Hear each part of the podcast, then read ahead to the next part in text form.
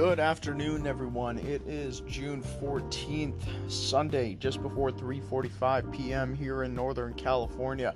This is, of course, our 10th episode of the weekly news roundup.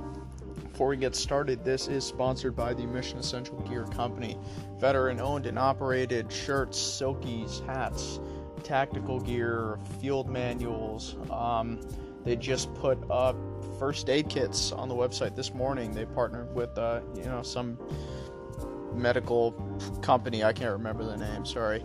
But yeah, go ahead and check them out at stayready.me. And of course, that is the same website you could find our blog on. I was recently given the opportunity to bring what I do here over there to their website, and it's awesome.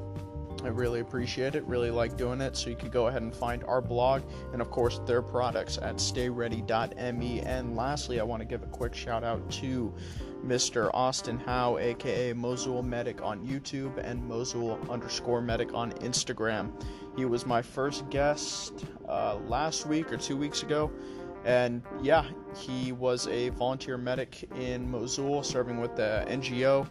And his YouTube channel was recently monetized. So we're trying to get him some uh, subscribers over there and see if we could, you know, spread the word about him and what he does. And with that being said, we will head into this podcast.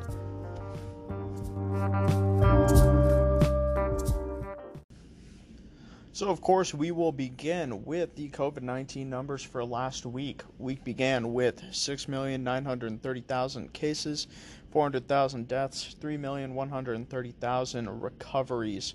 Week ended with 7,795,000 cases, 429,000 deaths, and 3,710,000 recoveries. And of course, those are worldwide numbers. And we will move into the Americas. Civil unrest due to the killing of George Floyd in Minneapolis is still ongoing around the world, but especially in the U.S. On the 7th of June, the Minneapolis City Council voted to disband the police with a veto proof majority of 9 in favor, 3 against.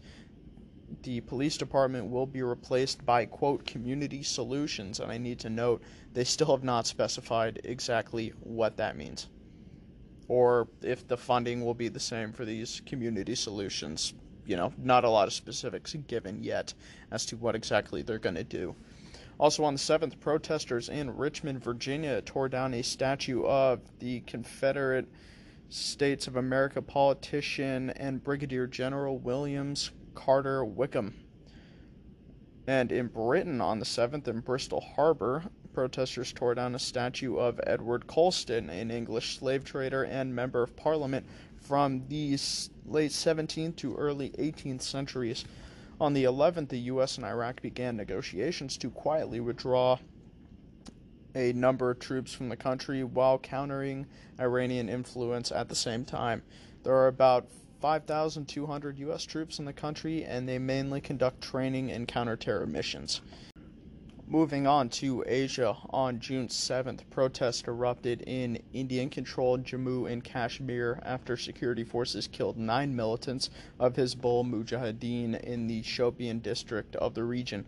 According to Indian authorities, 73 militants have been killed in the region this year.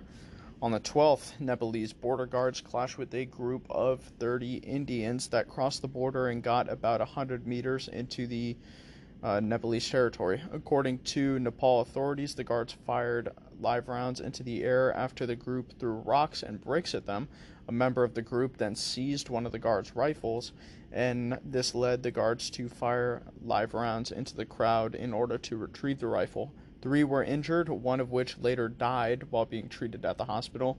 The border crossing is usually left open, however, Nepal issued a nationwide lockdown in March due to COVID 19, which is why it's being guarded. So, also on June 12th, a Sunni mosque in Kabul was bombed during Friday prayers. Four were killed and eight were wounded. This attack comes amid peace talks between the Afghan government, backed by the U.S., and the Taliban, which ISIS and other insurgent groups in the country are likely to try and sabotage. No group claimed responsibility, but the Taliban has explicit, explicitly condemned the attack. And we will take a quick break and move on to Africa.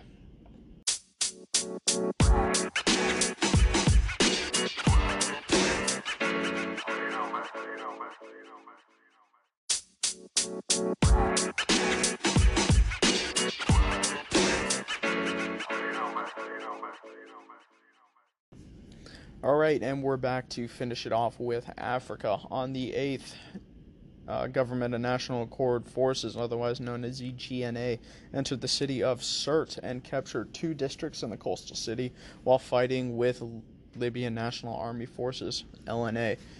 And of course, we touched on this last week. The uh, GNA went back on the offensive, which I think was similar to the title of last week's episode. And they announced the start of a uh, offensive to retake Sirte, and it looks like they're making good on that promise.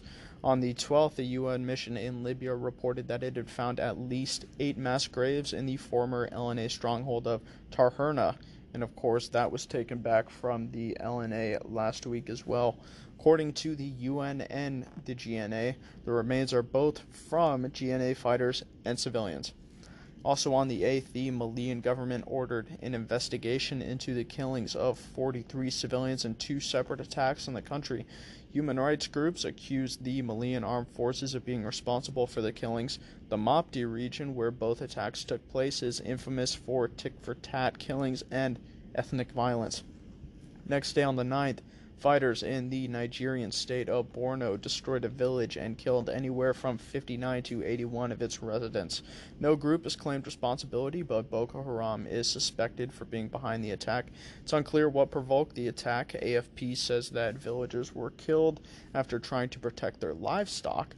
Reuters says that militants suspected the villagers of sharing information with security forces, so it's not quite clear what exactly happened. This is one of the largest attacks on civilians in the country this year, and unfortunately, uh, Nigeria and the state of Borno in particular is no stranger to this type of violence. Also on the 9th, a Janjaweed senior commander, Ali Kashab, has been placed in the custody of the International Criminal Court after his surrender in the Central African Republic. For those who don't know, the Janjaweed is sort of this network of government sponsored militias in Sudan that was widely responsible for ethnic cleansing, mass rape, and murder around the time frame of, I want to say 2004 to 2006, around that time frame. The ICC issued Kashab's arrest warrant back in 2007. He has been charged with war crimes and crimes against humanity, including rape and murder. And we will finish it off on the 11th. 10 Ivor- Ivorian, Ivorian soldiers are killed in an attack near the borders of the Ivory Coast and Burkina Faso. It's unclear who carried out the attack, but it is believed that they crossed the border from Burkina Faso. This is the deadliest attack in the Ivory Coast since 2016, when Al Qaeda fighters stormed a beach resort and killed 19 civilians. And so that is all we got for you guys this week. Kind of a short episode, not a whole lot going on this week, which is, I, I suppose, that's a good thing because the topics we cover aren't particularly pleasant for the most part. But you could find our blog on stayready.me. That's, of course, where you could find Mission Essential Gears products, uh, good quality products, affordable products. I can vouch for everyone at that company. They're good, solid dudes, right?